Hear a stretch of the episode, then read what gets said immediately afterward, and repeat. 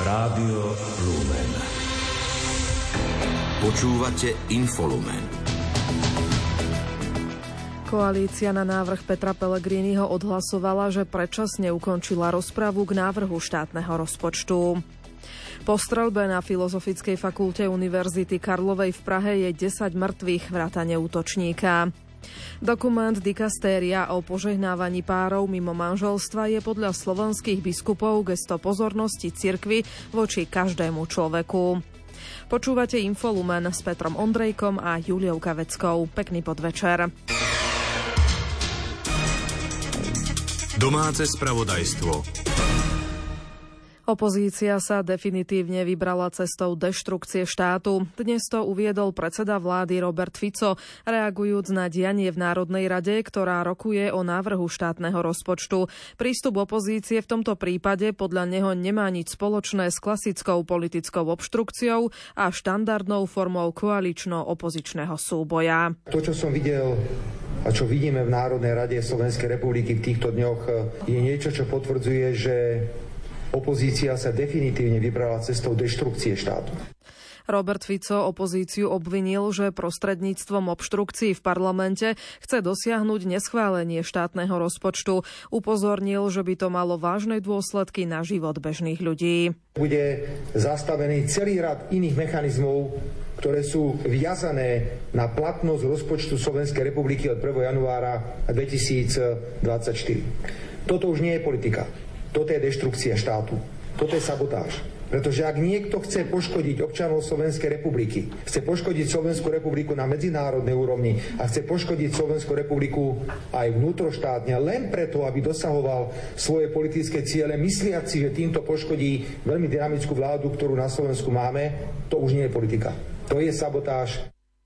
Do diskusie k rozpočtu sa prihlásilo 15 poslancov za klub Slovensko za ľudí KU. Na rad čakajú ešte 11 pí- prihlásení písomne. Od včera večera vystúpili traja, ktorí mali viac ako 5-hodinové príspevky vzhľadom na čítanie pozmenujúcich návrhov. Predseda hnutia Igor Matovič vysvetlil, že ich prioritou je oddialiť rokovanie Národnej rady o zrušení úradu špeciálnej prokuratúry. Robertovi Ficovi ide o to, aby čím skôr aby hneď už 8. januára začal s atentátom na spravodlivosť a nám nejde o nič iné, aby sme tento deň čo najviac odsunuli. Keď sa dá, tak o poriadne mesiace.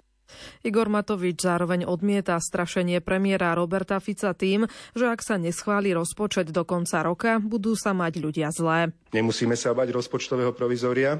Aj 10 rokov Slovensko by prežilo rozpočtové provizórium a bola by to o mnoho menšia škoda, ak Slovensko bude mať žiť vo Ficovej totalite, o ktorú mu v podstate v skutočnosti len a len ide. Straší s umelým slameným panákom, straší ľudí s rozpočtom a s rozpočtovým provizóriom s jediným cieľom, aby po dovolenke v Dubaji a po jeho siahodlhých diskusiách s výbohom niekde v Dubaji, po jeho prísľube a zapití toho, že teda áno, ideme teda definitívne demontovať právny štát a spravodlivosť, 8. januára sem slávnostne v pondelok prišiel a odrecitoval nám tu jeho slávny návrh o tom, ako demontovať právny štát.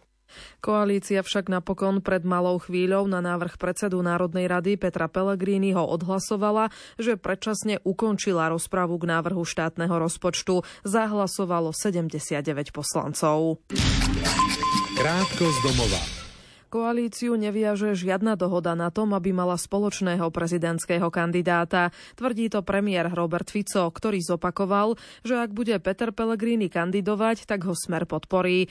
Hovorí však, že rozumie aj postoju Andreja Danka. Podľa neho má SNS legitímne právo postaviť vlastného kandidáta. Bývalý policajný prezident Štefan Hamran nebude kandidovať za prezidenta. Povedal to v rozhovore pre denník ZME. Hovorí, že nie je presvedčený o svojej prezidentskej kandidatúre, preto kandidovať nejde. Zvažuje niekoľko alternatív a politika je na poslednom mieste. Generálny tajomník služobného úradu ministerstva školstva Miroslav Kočan bol 20. decembra obvinený z trestného činu príjmania úplatku. Ide o udalosti z rokov 2016 a 2017. Informovali o tom ako prvé aktuality.sk. Minister Tomáš Drucker sa Kočana zastal a jeho tlačový odbor dodal, že má jeho dôveru. Minister školstva Tomáš Drucker sa stretne budúci týždeň v stredu so zástupcami študentov, konkrétne so študentskou radou vysokých škôl, ktorá vyzvala premiéra Roberta Fica, aby sa verejne ospravedlnil študentovi práva Marekovi Janigovi za status, kde na neho slovne zautočil. Minister má s nimi o situácii hovoriť. Zmluva o integrácii občanov z Ukrajiny medzi Ministerstvom práce a mimovládnymi organizáciami sa končí. Rezort už nebude pokračovať v predošlej spolupráci s konzorciom mimovládnych organizácií. Ako informoval minister práce Erik Tomáš, nový projekt už bude nastavený inak. Prostriedky z Európskeho sociálneho fondu pôjdu priamo mestám a obciam a čas z nich aj úradu spolomocnenca vlády pre rozvoj občianskej spoločnosti. Ten následne vyberie občianske združenia, ktoré budú na projekte participovať. Zároveň sa zníži objem alokovaných peňazí a to na sumu 7,5 milióna eur. Rozdelenie financií bude podľa ministerstva splňať a zohľadňovať odporúčania Európskej komisie, keďže tento projekt je financovaný z eurofondov. Príjimateľmi budú takmer výlučne slovenskí občania a použijú sa na kvalitné a účinné integračné aktivity. Nový projekt vrátane nových podmienok schválila komisia pri monitorovacom výbore programu Slovensko, pričom ich odobrili aj zástupcovia tretieho sektora. Banskobystrický samozprávny kraj žiada spoločnosť Agel, prevádzkujúcu žiarskú nemocnicu, aby do konca marca budúceho roka predložila návrh zmluvných garancií zachovania rozsahu zdravotnej starostlivosti poskytovanej nemocnicou Agel Žiar nad Hronom a Banská Štiavnica.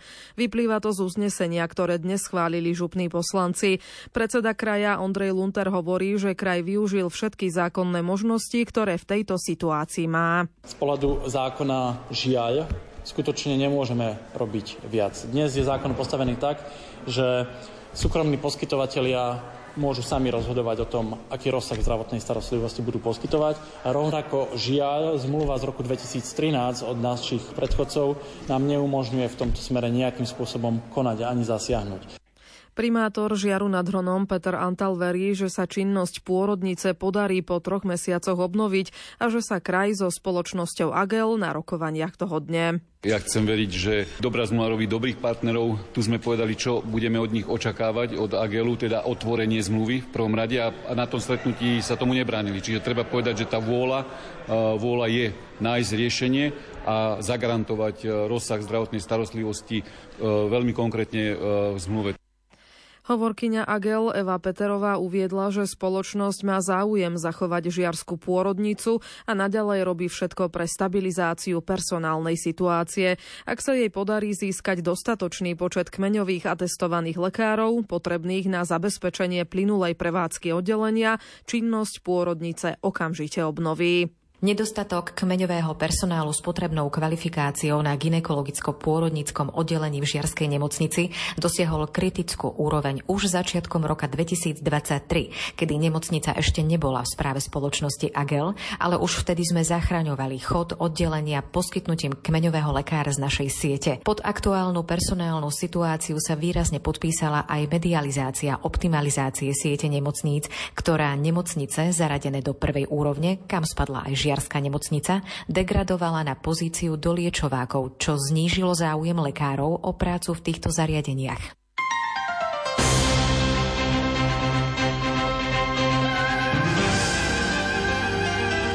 Cirkvi. Konfeder- konferencia biskupov Slovenska vydala stanovisko k vyhláseniu dikastéria pre náuku viery, ktoré schválil pápež František, interpretuje ho hovorkyňa Katarína Jančišinová. Konferencia biskupov Slovenska vníma dokument Fiducia Supplicans ako gesto pozornosti cirkvi voči každému človeku. Biskupy sa oboznámia s dokumentom a podľa potreby budú hľadať vhodné formy v kontexte miestnej cirkvi. Z dokumentu vyplýva, že bude možné požehnávať osoby žijúce mimo manželského zväzku, ako aj páry rovnakého pohlavia, pokiaľ to nebude mať akúkoľvek obradovú formu, alebo pokiaľ nepôjde o napodobňovania manželstva. Náuka viery o manželstve sa nemení a požehnanie nepredstavuje potvrdenie zväzku. Železničná stanica v Bratislave sa opäť stala aj duchovným miestom. V Salóniku na prvom nástupišti môžu cestujúci krátko pred Vianočnými sviatkami prijať sviatosť zmierenia. Túto možnosť im ponúka bratislavský pomocný biskup Jozef Halko, ktorý bol na mieste dnes a bude aj zajtra od 12. do 14. hodiny. Viacerí z tých, ba väčšina, ktorí nastupujú na vlak, na ňo nastupujú preto, aby sa dostali domov medzi svojich blízkych. Ale vo štvrtok a piatok tohto týždňa sa bude možné vrátiť domov ešte iným spôsobom. Od 12. do 14. hodiny vo šutok a v piatok. A síce možnosťou vyspovedať sa v salóniku na prvom peróne. Lebo počujeme v Evangeliu o tom, že je to hlas volajúceho na púšti, hlas Jána Krstiteľa. A púšť je typická tým, že tam hlas nemá žiadnu ozvenu a bola by škoda, ak by volanie po pokaní v nás nenašlo žiadnu ozvenu lebo vyspovedať sa, očistiť sa, odpustiť je cesta k živému Betlehemu, lebo kde človek prichádza s pokorným srdcom, kde sa dvaja alebo traja zídu v Ježišovom mene, tam je aj on medzi nimi. A to sú skutočné Vianoce, to je skutočne živý Betlehem. Aj kňazi Košickej eparchie sa tento rok opäť rozhodli poskytnúť ďalšiu možnosť Svetej spovede, a to práve dva dní pred nadchádzajúcimi sviatkami narodenia pána. Spovedať budú zajtra a v sobotu na železničnej stanici v Košiciach.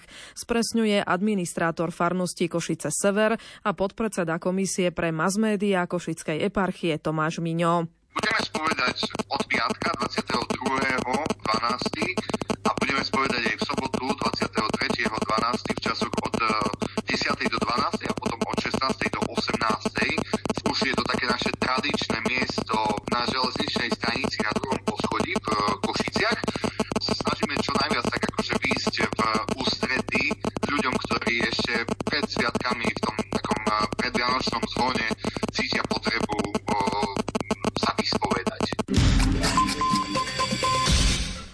Veži kostola svätého Imricha v Senohrade v okrese Krupina za pomoci žeriavovej techniky osadili novú strechu.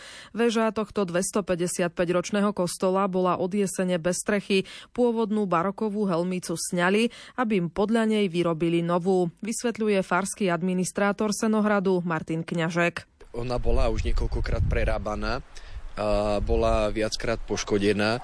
Zo zápisov z kroniky vieme, že 1780 približne bol požiar, ktorý vtedy bola strecha na kostole Šindľova. V podstate bleskom sa zapálil požiar a zhorela značná časť krovu a potom vlastne veriaci ju obnovovali na novo a spomínali mi práve aj tí pracovníci firmy, keď rozoberali starú väžu, že bolo tam vidno na niektorých tých trámoch, že boli poškodené požiarom.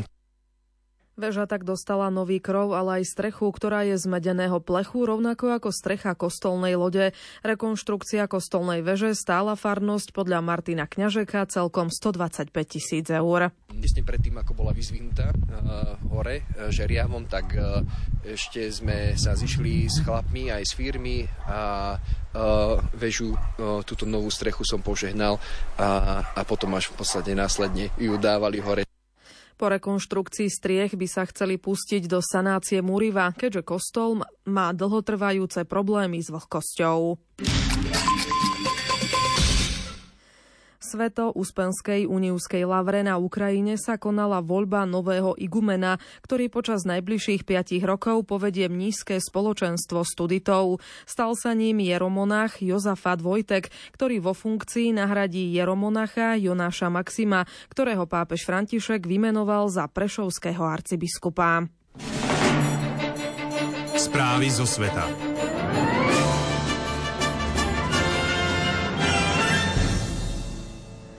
Po strelbe na Filozofickej fakulte Univerzity Karlovej v Prahe je 10 mŕtvych vrátane útočníka. Ďalšie desiatky ľudí sú zranené, 9 z nich vážne.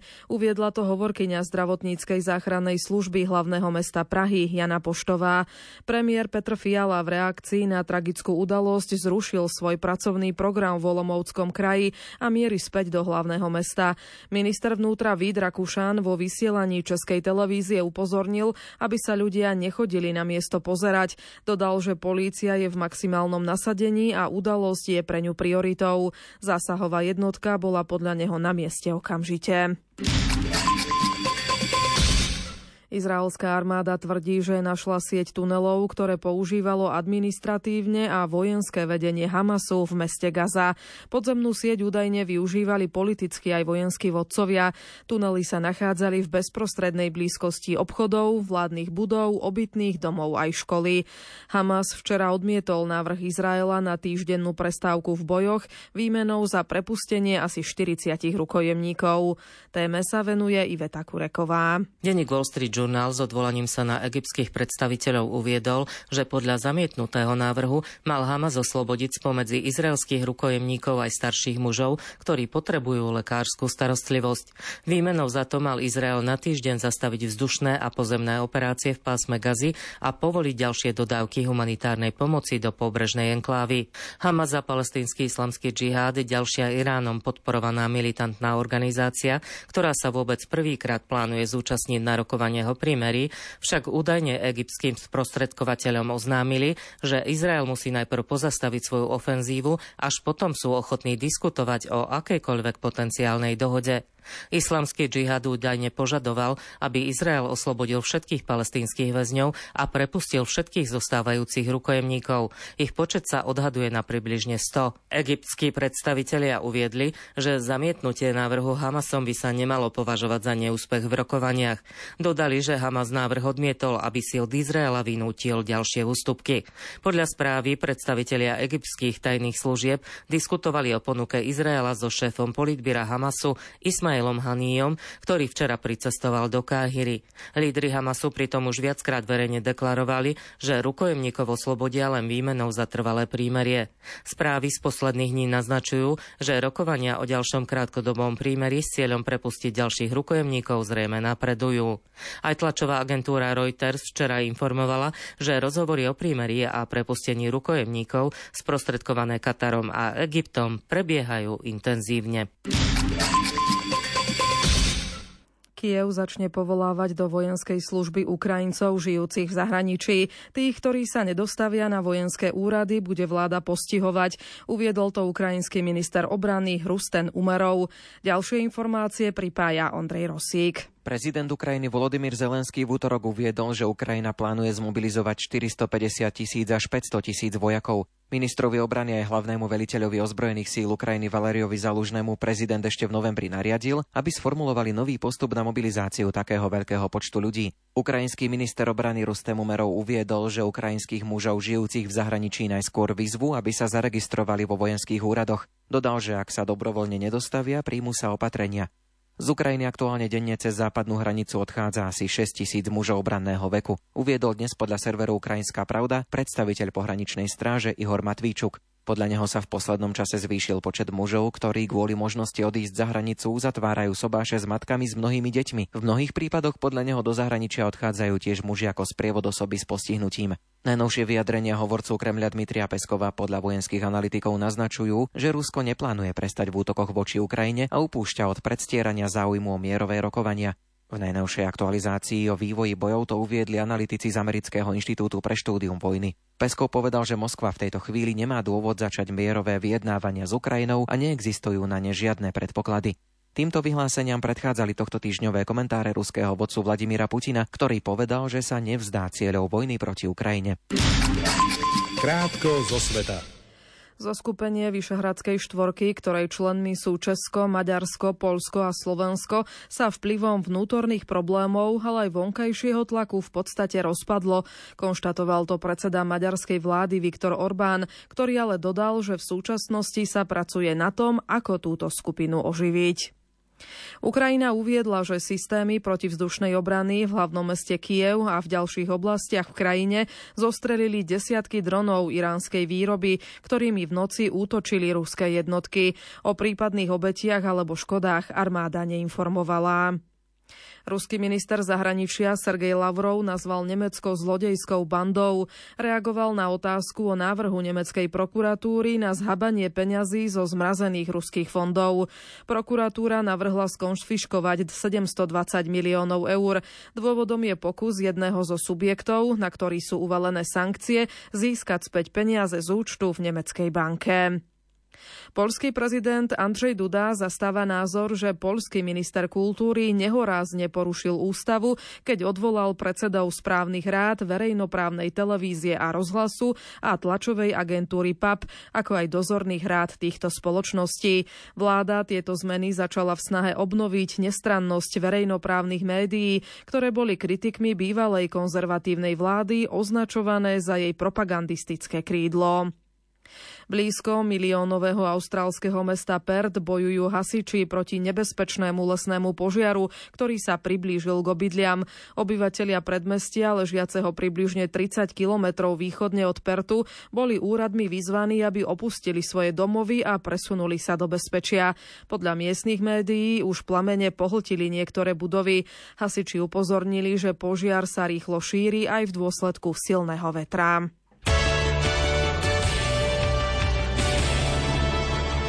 Šport Rádia Lumen. Súdny dvor Európskej únie v Luxembursku rozhodol, že Európska futbalová únia a Medzinárodná futbalová federácia blokovaním plánovaného projektu Európskej superligy konali v rozpore s európskym právom. Podľa sudcov však tento verdikt nutne neznamená, že Superliga musí byť schválená. Založenie futbalovej superligy oznámilo v Lani v apríli 12 európskych veľkoklubov. Po obrovskej vlne kritiky nevydržal projekt ani 48 hodín. Aj pod hrozbou sankcií od UEFA od neho následne 9 klubov odstúpilo. Naďalej ho však oficiálne podporujú Juventus Turín, Real Madrid a FC Barcelona.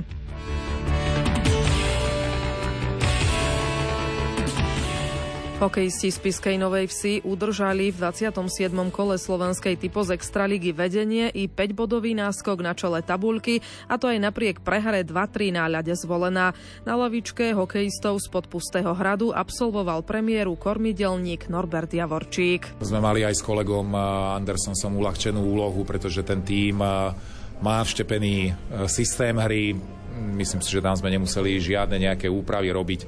Žiadali sme hráčov aj v reprezentačnej prestávke a samozrejme aj teraz pred zápasom, aby sme, aby sme dobré emócie mali, aby sme dobre korčulovali a, a snažili sa teda priniesť eh, všetku tú energiu, ktorá v tom týme je na ľad. Obhajca titulu z Košic taktiež zaváhal, keď prehral 1-4 v Liptovskom Mikuláši. Na rozdiel jedného bodu od obhajcov titulu sa tak dotiahli Michalovce, ktoré si poradili s Duklou Trenčín 5-2. Nitra uštedrila Slovanu Bratislava domácu prehru 3-5. Bela si odohrali prvý zápas pod novým trénerom Petrom Oremusom. Piatý poprad zás deklasoval nováčika z Humenného, ktorému patrí posledné miesto. Vyhral vysoko 6-0. Samuel Mlinarovič dosiahol jubilejný trojstý bod v najvyššej slovenskej súťaži.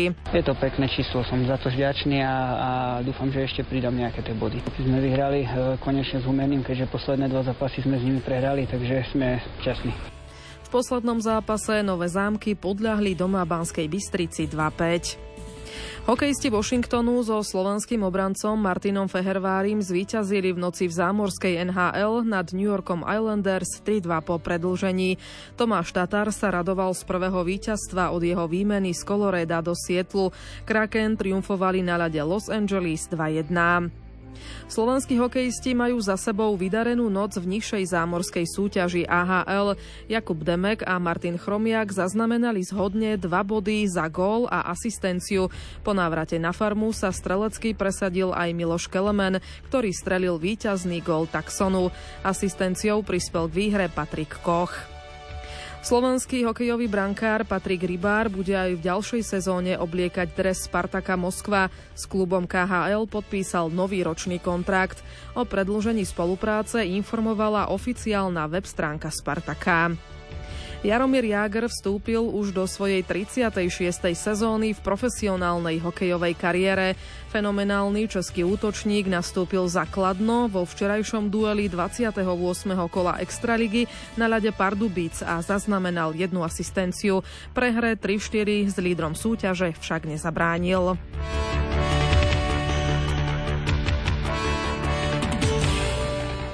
Futbalisti Interu Miláno prekvapujúco vypadli v talianskom pohári už v 8 finále. Dvojnásobný obhajca trofeje nestačil v domácom zápase na Boloňu, ktorej podľahol 1-2 po predlžení. Počasie. Zajtra sa nad našim územím prejaví tlaková níž, ktorá podľa Petra Jurčoviča prinesie sneh aj dážď. To, že u nás prší, to súvisí s teplým frontom. Teplý front prechádza cez Slovensko na východ a za ním ide studený front, takže máme sa na čo tešiť. Zajtra to nebude o nič lepšie, ale aspoň sa vymení vzduch. Čiže teraz máme ten teplejší vzduch, a zajtra už potom bude prúdiť chladnejší, čo by mohlo znamenať v podstate, že zase na väčšine územia dážď, dážď so snehom. Na východe tam sú nižšie teploty, tam by to mohlo začať najprv s snežením, uvidíme. A na horách samozrejme treba Štrbské pleso a vyššie, tam by to malo všade snežiť. Za uplynulé 2-3 dní, keď sme mali také daždivé počasie, tak aj na horách sa roztopilo alebo ubudla snehová pokrývka asi v hrúbke 20 cm. A teraz to vyzerá tak, že by sme to rýchlo mohli dohnať. V priebehu dnešného a zajtrajšieho dňa na tých horách tam by to mohlo veselo padať, takže vyzerá to celku optimisticky. Aj dnes večer sa v našom vysielaní budeme venovať dejinám Ukrajiny. Tretiu časť relácie História a my o 20. hodine pripravili Jan Krupa a Ivo Novák. Zo spravodajského štúdia vám príjemné počúvanie želajú Peter Ondrejka a Julia Kavecká. Do počutia.